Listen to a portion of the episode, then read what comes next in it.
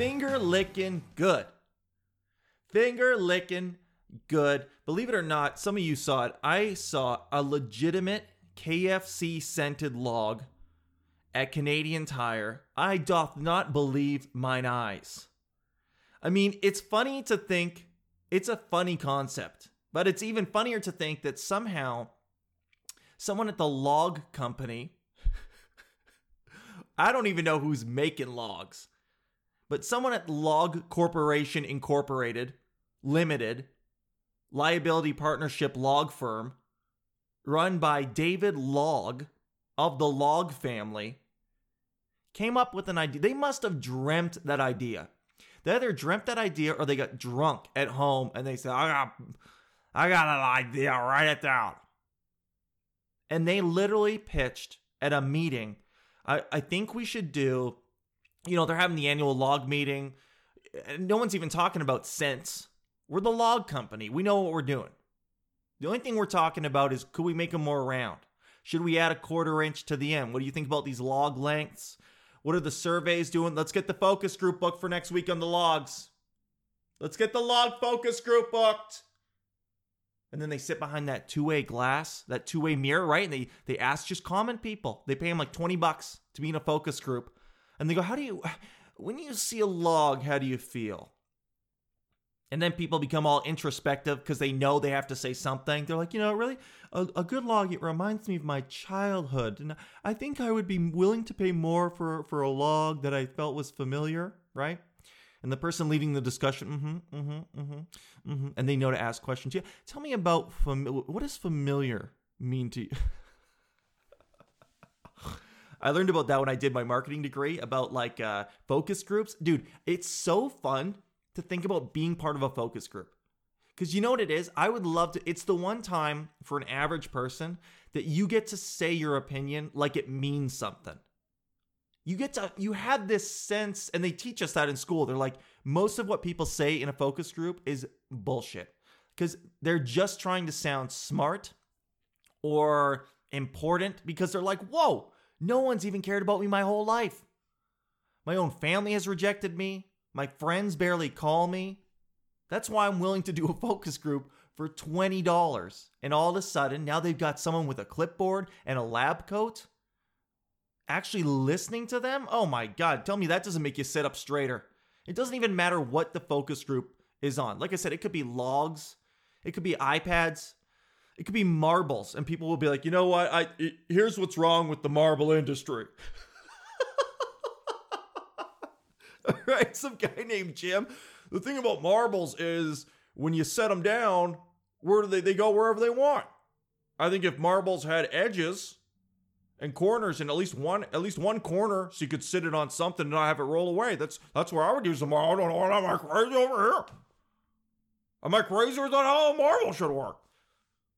And then that guy, even though if he said that in a regular social setting, everyone would walk away from him. Like everyone has his whole life in this setting, the person holding the clipboard goes, "Yeah, yeah, inter- wow, that's a really good point. That's a really and tell me more. What is the importance of corners to you?" I would love to be in a focus group. I would love to run a focus group. Everything related with that. I would love to be the participant, and I get to just make stuff up. I get to tell you about how cheese makes me feel.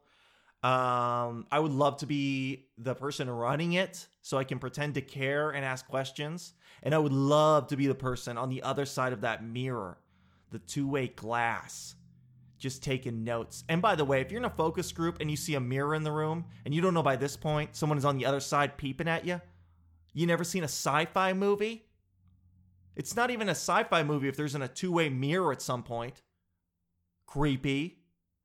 I wonder if you have to they run you through a like a background check. If you buy a two-way mirror, if you go to Home Depot as an average person, a civilian, which is French for per, uh, or for civilian, it, dude, if you go to if you go to Home Depot and you bought a two-way mirror, wouldn't they have to run you through like an average person? Because you're all you pervert. That's the only reason you would get that, right? Would they call the police? Do they have to run you through a program? I want like how much of that stuff can you honestly buy before they are supposed to tell the police? Right? Like, okay, let's say two way mirror, nothing. What if you buy a two way mirror and a tiny little webcam? And you say things like, hey, how long do the batteries last in this webcam if I drill it in like behind a wall? then do they call the police? What if you buy a two way mirror, a tiny webcam, rope, an axe, and bleach, and a towel? What about then? And you go, will this remove stains and then allow me to record a room secretly? that stuff I always wonder because they always cold case files. They always have whoever did the murder is at Home Depot the next day buying rope, buying a hacksaw. Come on, man. Buying cement. Who buys cement? You putting in a basketball hoop? Or you burying a body? So, anyway, what the heck was I even talking about? Oh, yeah, focus groups. I would love to be in a focus group. I'd love to be on the other side just taking notes, going, look at these dum dums. They don't even know what they're talking about. So, somebody, they did a focus group at this log company or whatever. Or at least somebody in the meeting said, I think we should make KFC scented logs. Now think about the levels this had. That means that other executives had to go, yeah, you know what, Brian? Brilliant. That's br- that's the one thing we need to do with our logs. Let's get those KFC scented. But here's the even better part is then they had to go, then this log company had to book a, meeting with KFC. I don't even know how you do that. You call up you call up the colonel and you're like, "Hey, we want to get your scent into every house in the nation." And he says, I've been trying to do that for years. They go, no, no, no. Some of the people that don't eat chicken still burn logs. You see where we're going over here? And then they had to form, form a joint venture partnership on these logs. And I think that is incredible. And the fact that it was then distributed to Canadian Tire, then Canadian Tire had to go, yeah, I think there's enough demand for these KFC logs that we'll actually place an order. When you think of all the things that had to line up for a KFC scented log to get to Canadian Tire, it really is, you know what? It brings a tear to my eye. It brings a 23 mystery spices and and uh, uh what do they call it? Spice yeah, just spices and herbs or whatever to my eye. But it does make you curious enough, right? I mean, the weird thing with that is I could see you buying it once cuz you're like it's kind of fun or it's a joke gift if you're buying, if you come back, if you burn a whole KFC log, and you're like, yeah, I like I like my my house smelling like fried chicken so much. I'm gonna get another one, dude. You should go to you should talk to someone. What are you avoiding in your life that you're fighting it with KFC scent? Unreal.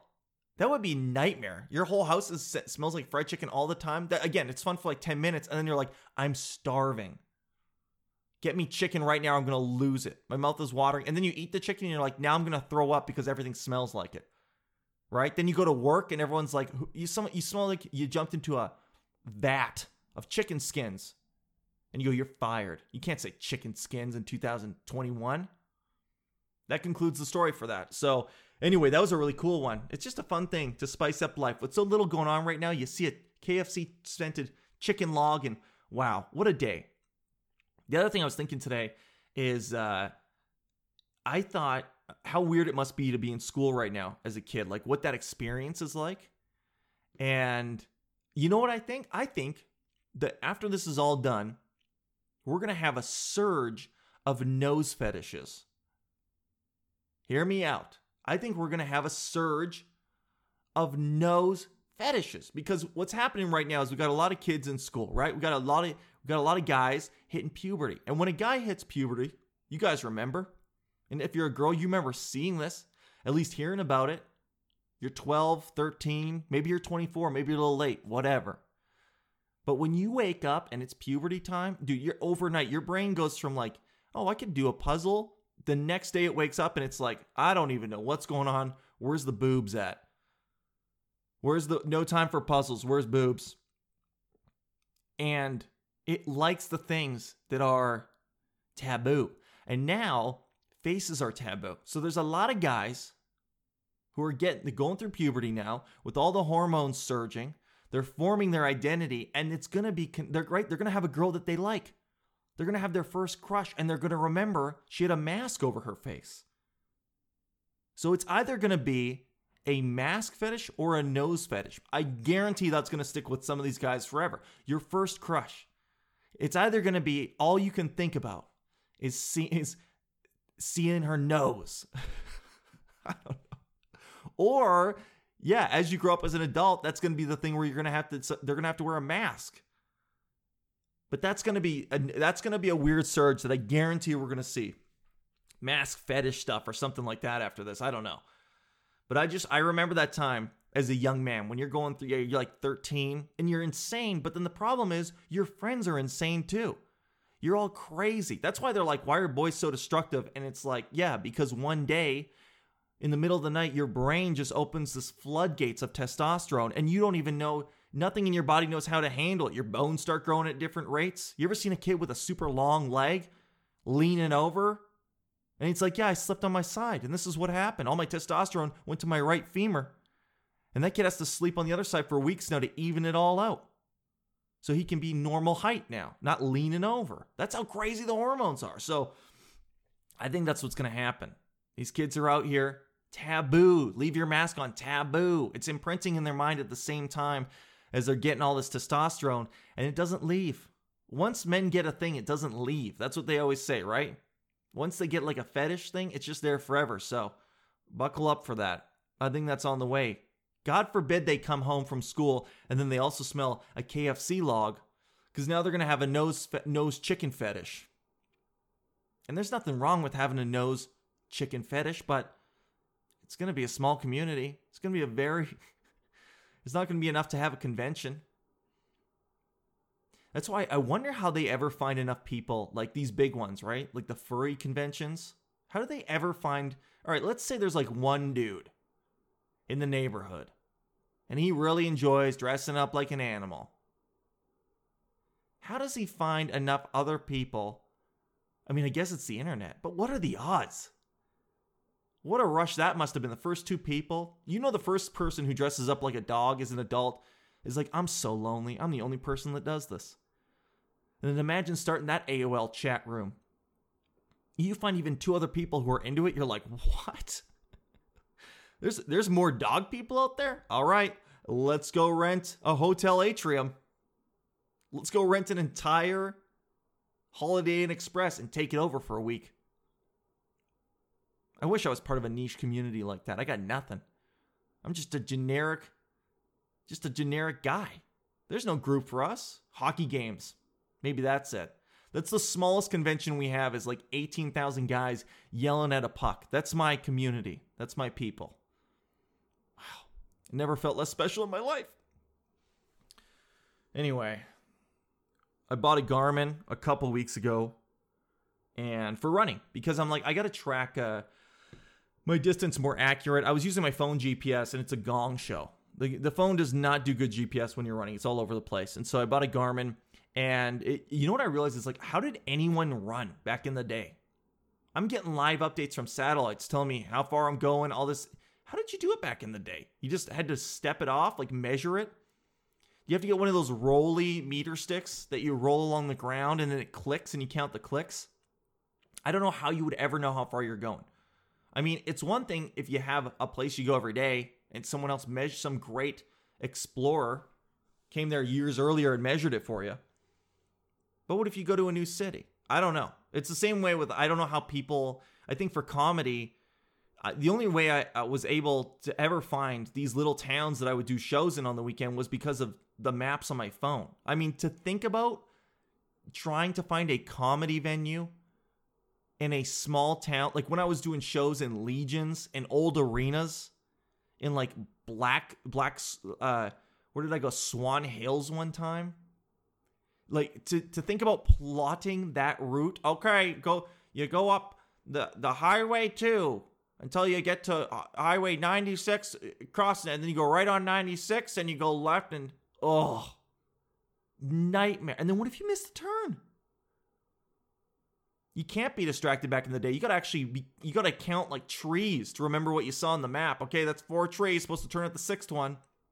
Stressful. So it's the same thing with I don't know how people actually did workouts or pl- like ran. I guess you would just pick a distance and be like, I think that was about right. I'm going home.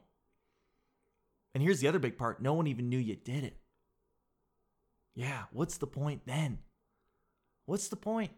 It's so crazy because that's so obviously not the point. But even I, now that we have apps like Strava and all this type of stuff where you can you post your workout, it's you obviously don't do it for that. But like last night I did a spin. I did a spin class on our bike and I realized halfway through my watch wasn't even synced up and I did for half a second have the thought, "What's the point of this?" What a waste. What a waste of fitness and health that I'm not even going to get a post it. and immediately I was like, that's the dumbest thought I've ever had. And so now I got this Garmin, but it's too smart for its own good. That's my issue. They say when you get these devices, these smartwatches, all this type of stuff, don't become a slave to the device. You go do your thing, you let it measure, and then you decide if that's accurate. That's good in practice. But guess what? Now I'm looking at my Garmin. It tells me what workouts to do. It's telling me how long to run, what pace to do. And sometimes I don't want to do that. I do my own thing. And then it has this like calculation as to whether a workout is good or not. And that is so stressful. You find out at the end. I had a run the other day. I did my whole thing. Do my whole run. I get to the end. And just because of, I don't know, whatever the pace was I did it at, whatever my heart rate was at, it tells me that was not productive. Dude, imagine doing an entire run. And at the end, it's just like there's some drunk guy there with a stopwatch going, oh, it probably would have been better if you didn't even do that. You should have just stayed home. Should have stayed home, had a little drink, smelt a little chicken log, working out. Unbelievable. So then you do become a slave. I'm just trying to impress this thing. I'm trying to make the watch happy. Because if you do the workout it wants, it says you're being productive, you're getting more fit. That's what you want. You get addicted to that approval. It's funny too because it gets passive aggressive sometimes. It'll be like, "Well, you're a little slow today. Uh, why don't you try parking farther away?" I'm like, "That's the most passive aggressive shit I've ever seen in my life." Can you imagine just that recommendation? Imagine if your doctor told you that, right? They're like, "Yeah, you're all healthy, but uh, you ever thought about uh, parking farther away from places? Just get a couple more steps in there. You'd be like, you know what? Just say it, doc. Just say it. No, no, no, no. You don't have to change a thing. You're looking good, healthy, healthy weight. But yeah, maybe we try uh, parking a little farther away. Huh? Maybe you try uh, using stairs instead of the escalator. So that's what this thing's doing to me. And then it's funny because now I'm using it to like assess how I feel. It has this thing that measures stress, and I'm looking at that. I'm like, I feel great. And I look at it, I'm like, oh shit, I'm a little stressed. I don't feel stressed, but maybe I am. Maybe I should feel stressed. And then it's the other days I look and I'm like, feel a little stressed. And it says I'm not stressed. I go, you're right, I'm not stressed. How millennial is that? That's millennial. That's that's how we are. We get outside, it's freezing, but we're like, let's check my phone to see what this temperature is. It, it could be freezing outside, and you check your iPhone, and if your iPhone said it's like plus 20, you'd be like, that's guess it's not that cold. I mean, it feels cold, but I only trust technology.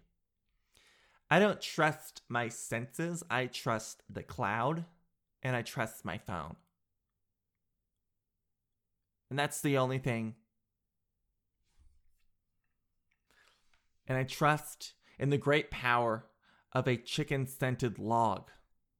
Especially since my boyfriend has a nose fetish and he likes he likes to watch me sniff it. Wow. I got some weird energy today. That was a weird whew. I, I agree. That was a weird way to end it, but that's what it is, man. That's what it is. That's Wednesday energy. We're halfway through the week. Keep going. We got two more left. Two more days.